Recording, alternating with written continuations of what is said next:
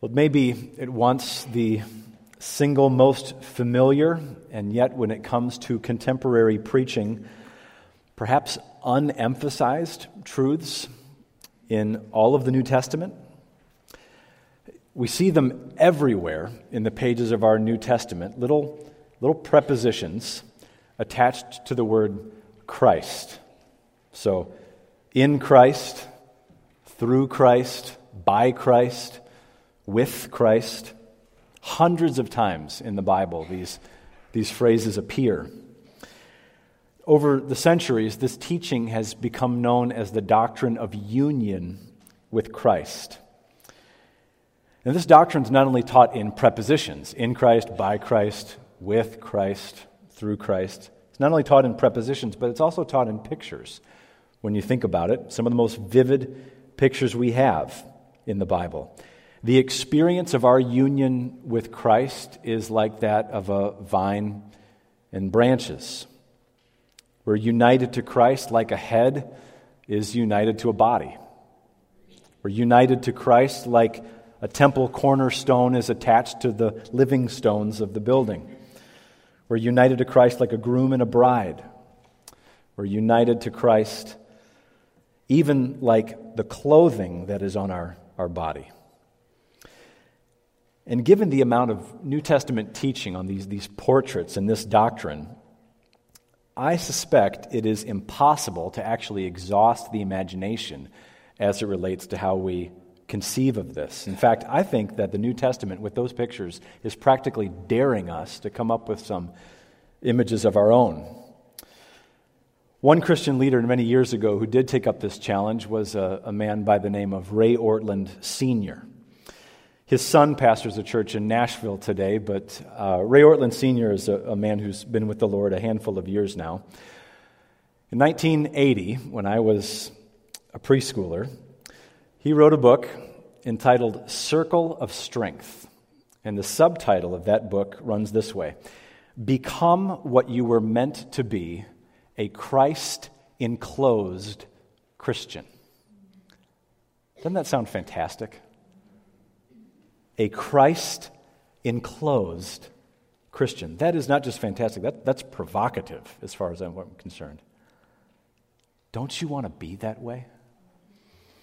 I have news for you. If you are a Christian, it is that way.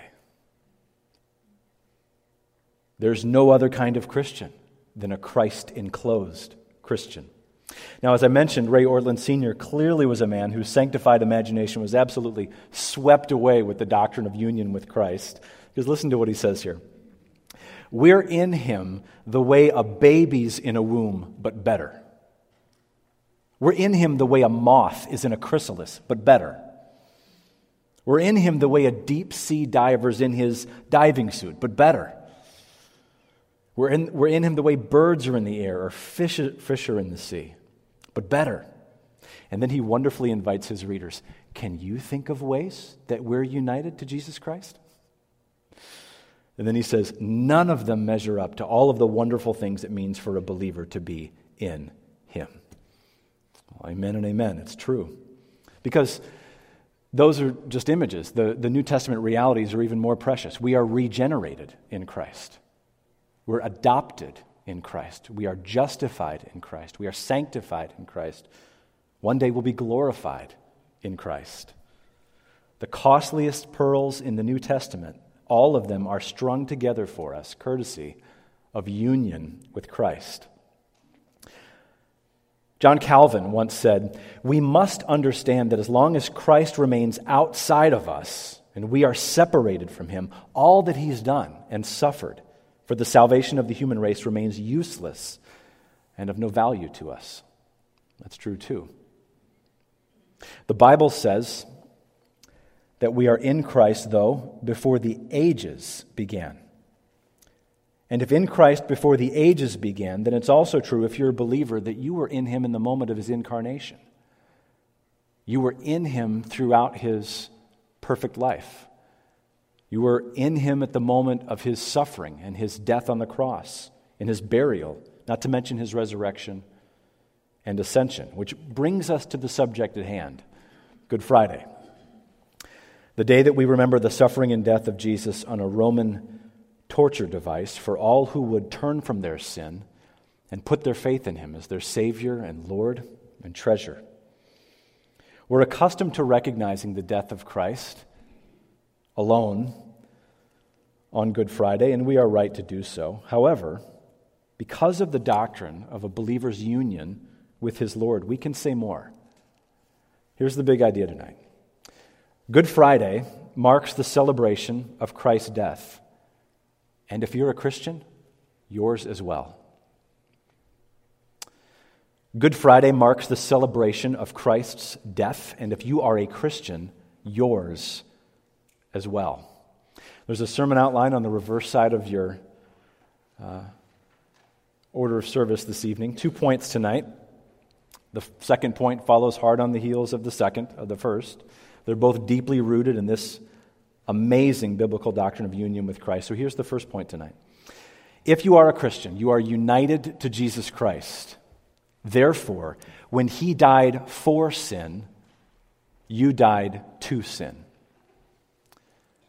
If you are a Christian, by definition, you are united to Jesus Christ. And therefore, when he died for sin, you died to sin. And if you have a Bible, I'll invite you at this time to open it to Romans chapter 6.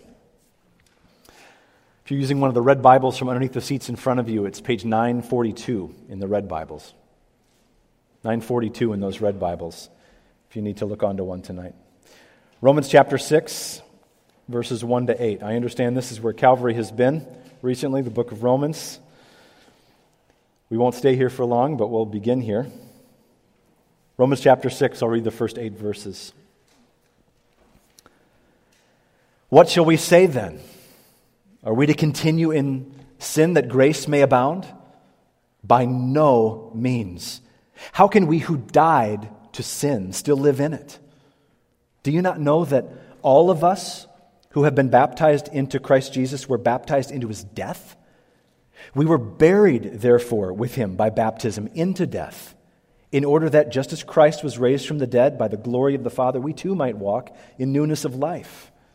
For if we have been united with him in a death like his, we shall certainly be united with him in a resurrection like his.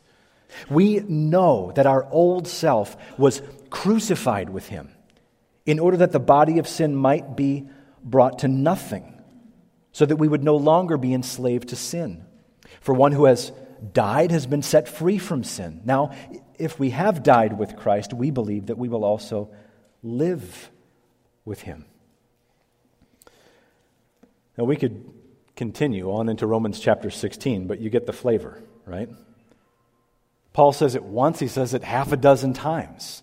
We have died to sin buried with him by baptism into death, united with him in a death like his. Our old self was, was crucified with him. We are those who have died. We have died with Christ. Do you believe it? The Bible says so. If you're a Christian, you're united to Jesus Christ, and therefore, when he died for sin, you died to sin. Consider Galatians chapter 2, verses 19 and 20. In Galatians 2 19 and 20, Paul writes, For though, for through the law, I died to the law, so that I might live to God. I have been crucified with Christ, and it is no longer I who live, but Christ who lives in me. And the life I now live in the flesh, I live by faith in the Son of God who loved me and gave himself for me. There he goes again. I hope this language lands on you tonight. I died. A living man says this. I have been crucified with Christ.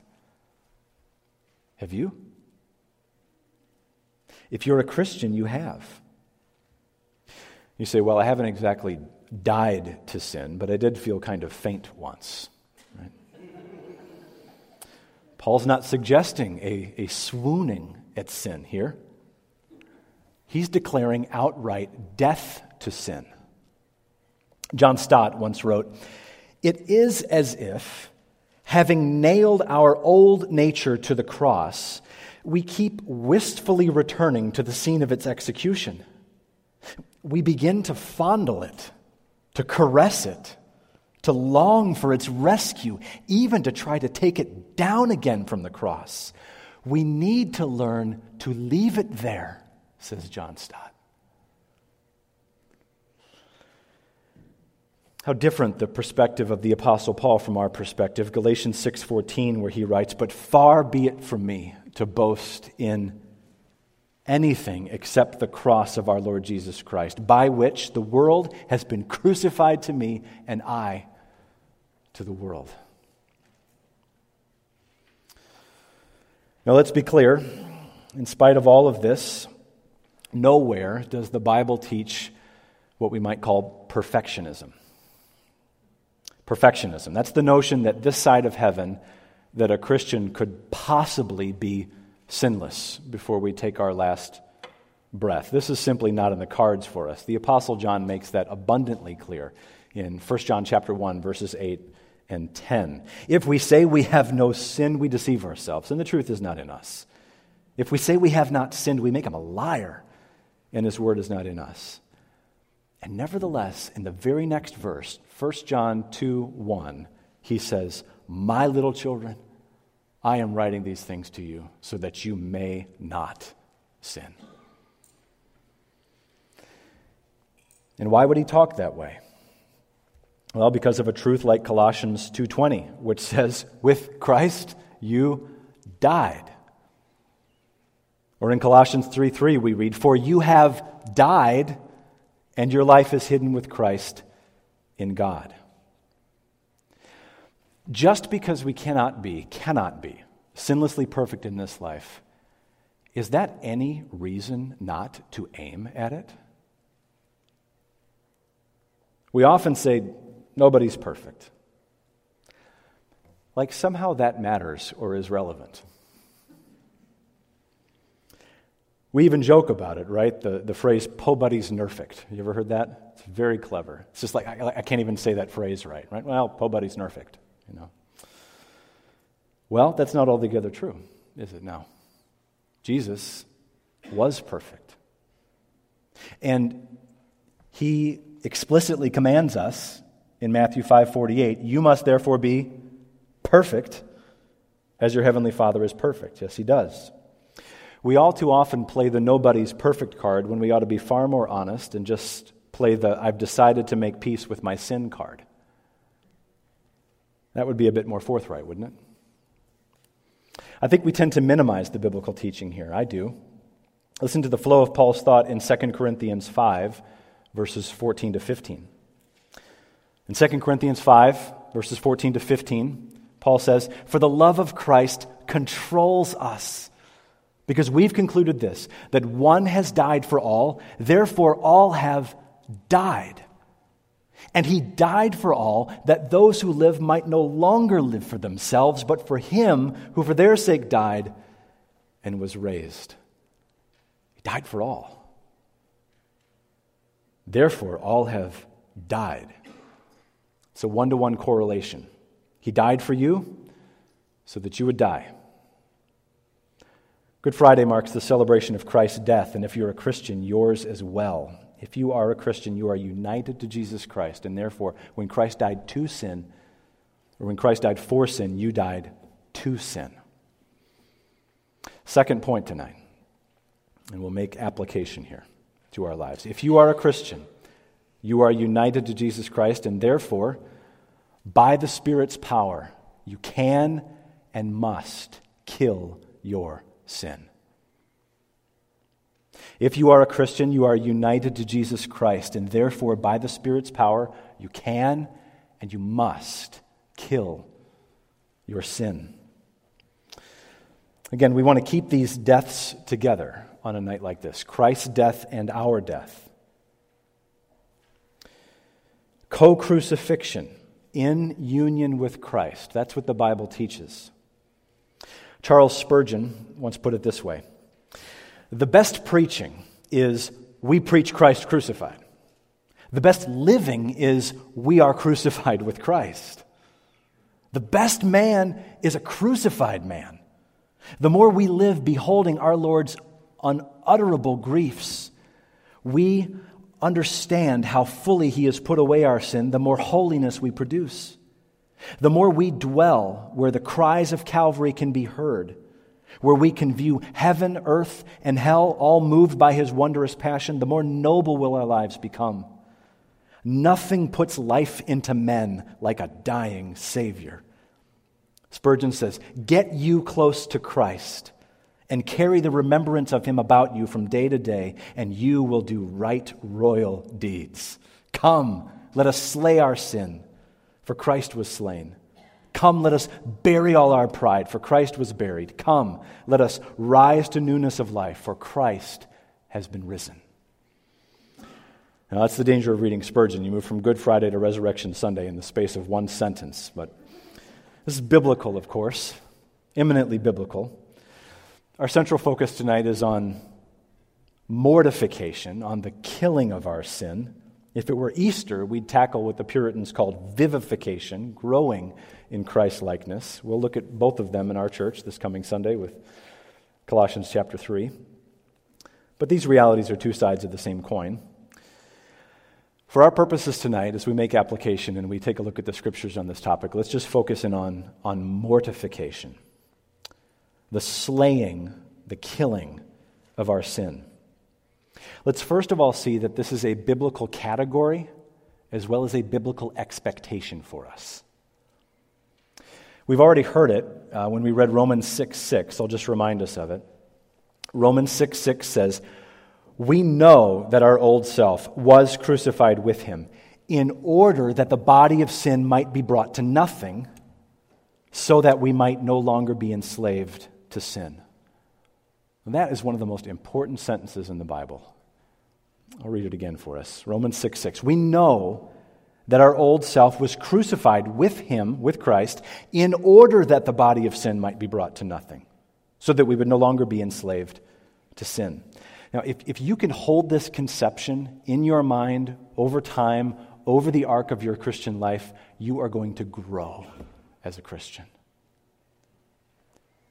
On the one hand, Paul says in Colossians 3 3, if you're in Christ, you have died.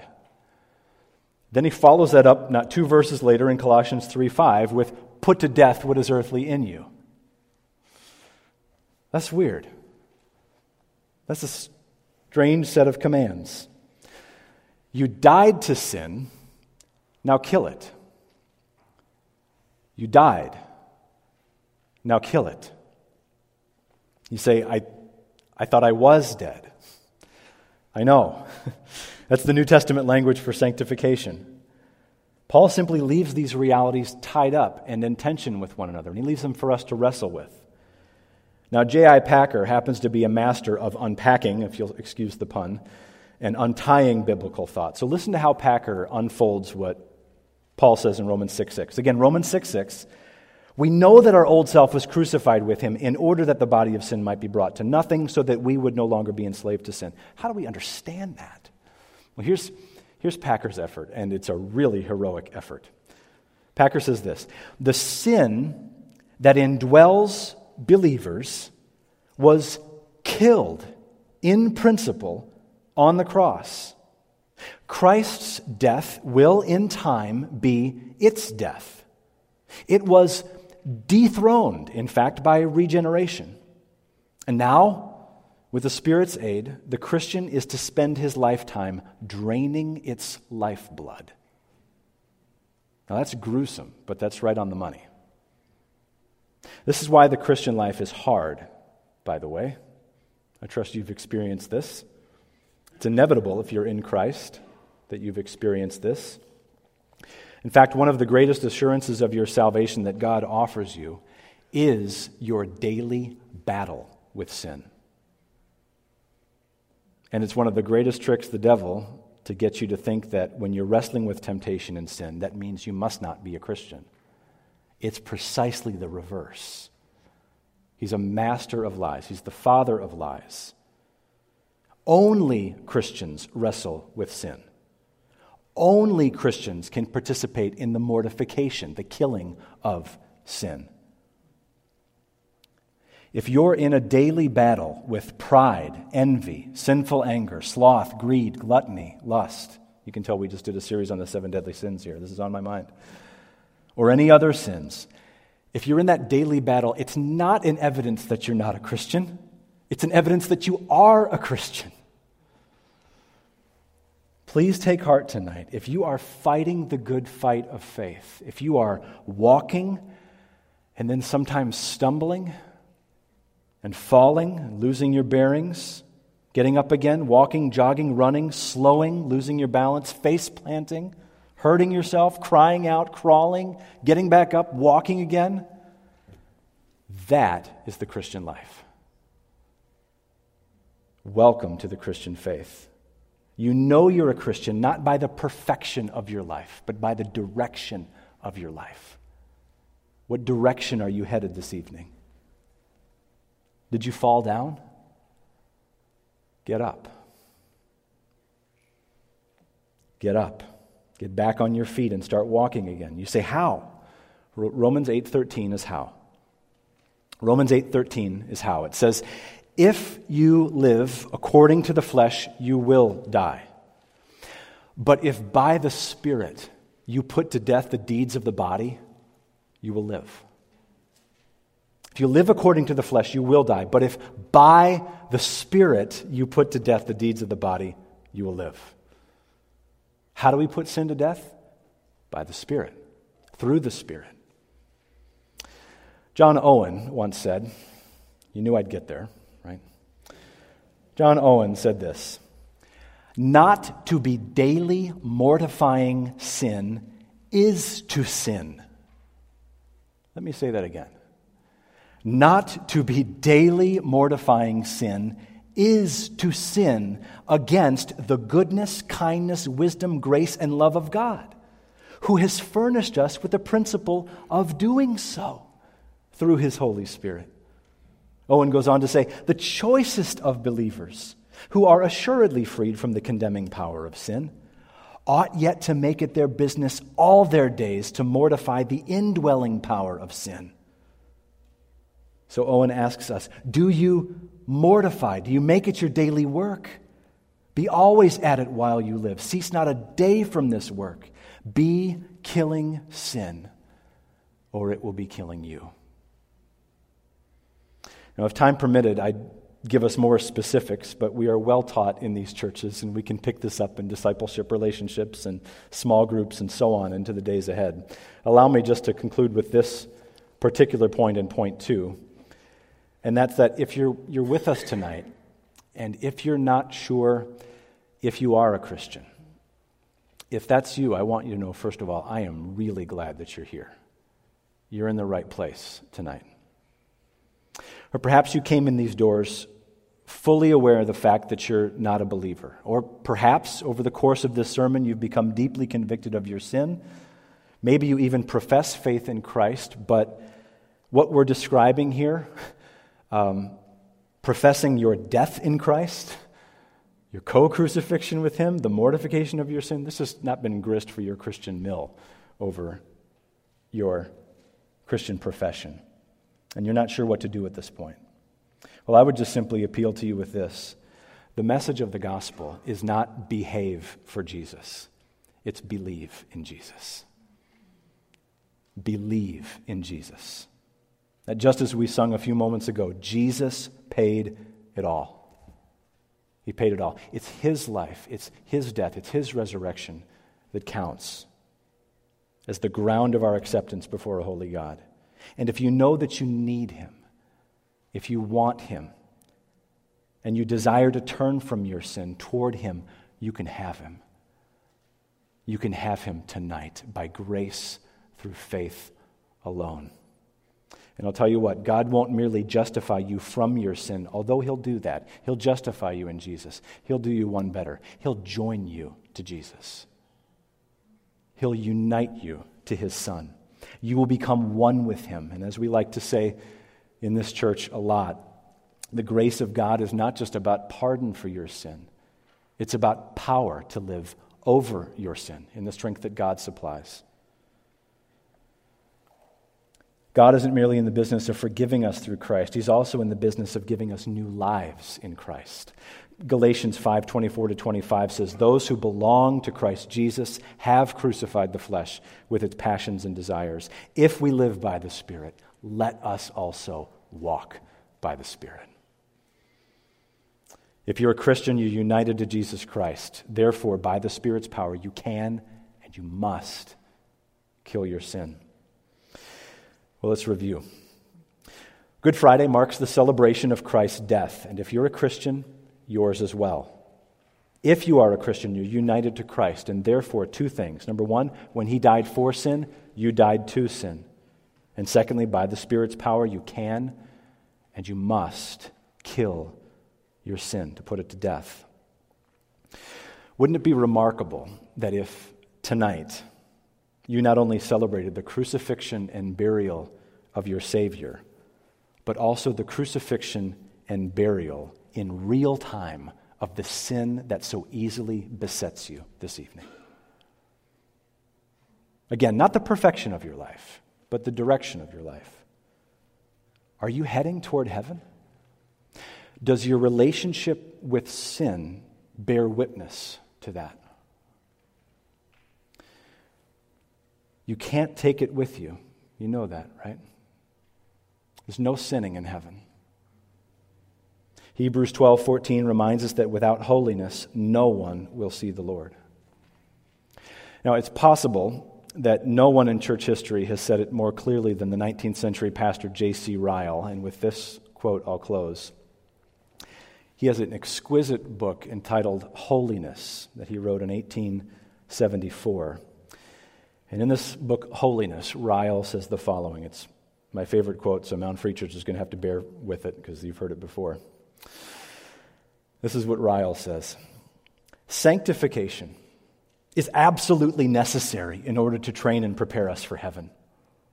Most men hope to go to heaven when they die, but few, it may be feared, take the trouble to consider whether they would enjoy heaven if they got there.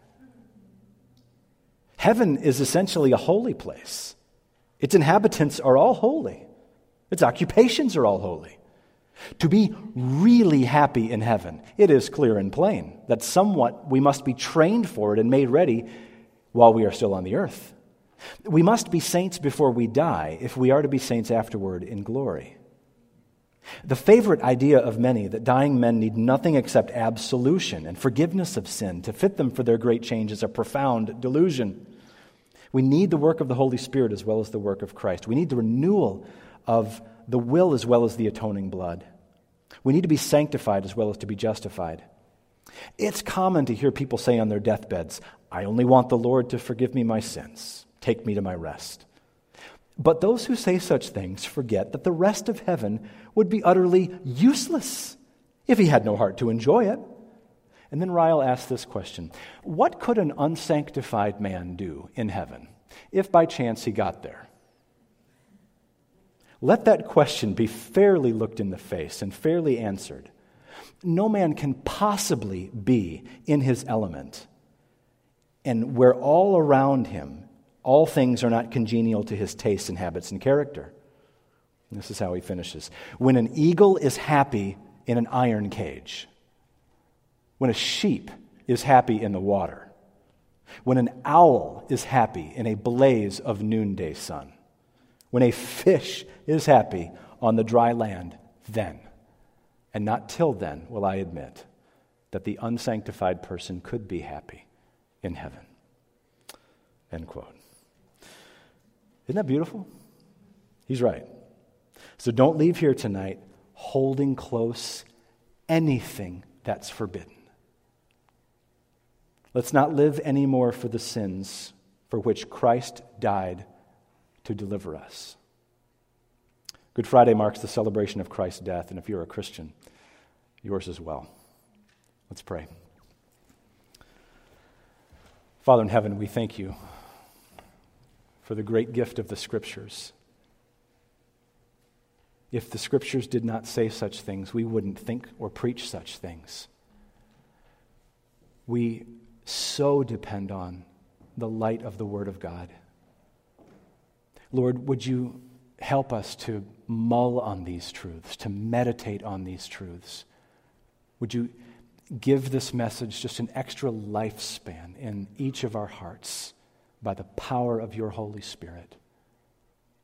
Lord Jesus, when you died for sin, we died to sin. We thank you, O Holy Spirit, that your great design in this life is to fit us for heaven.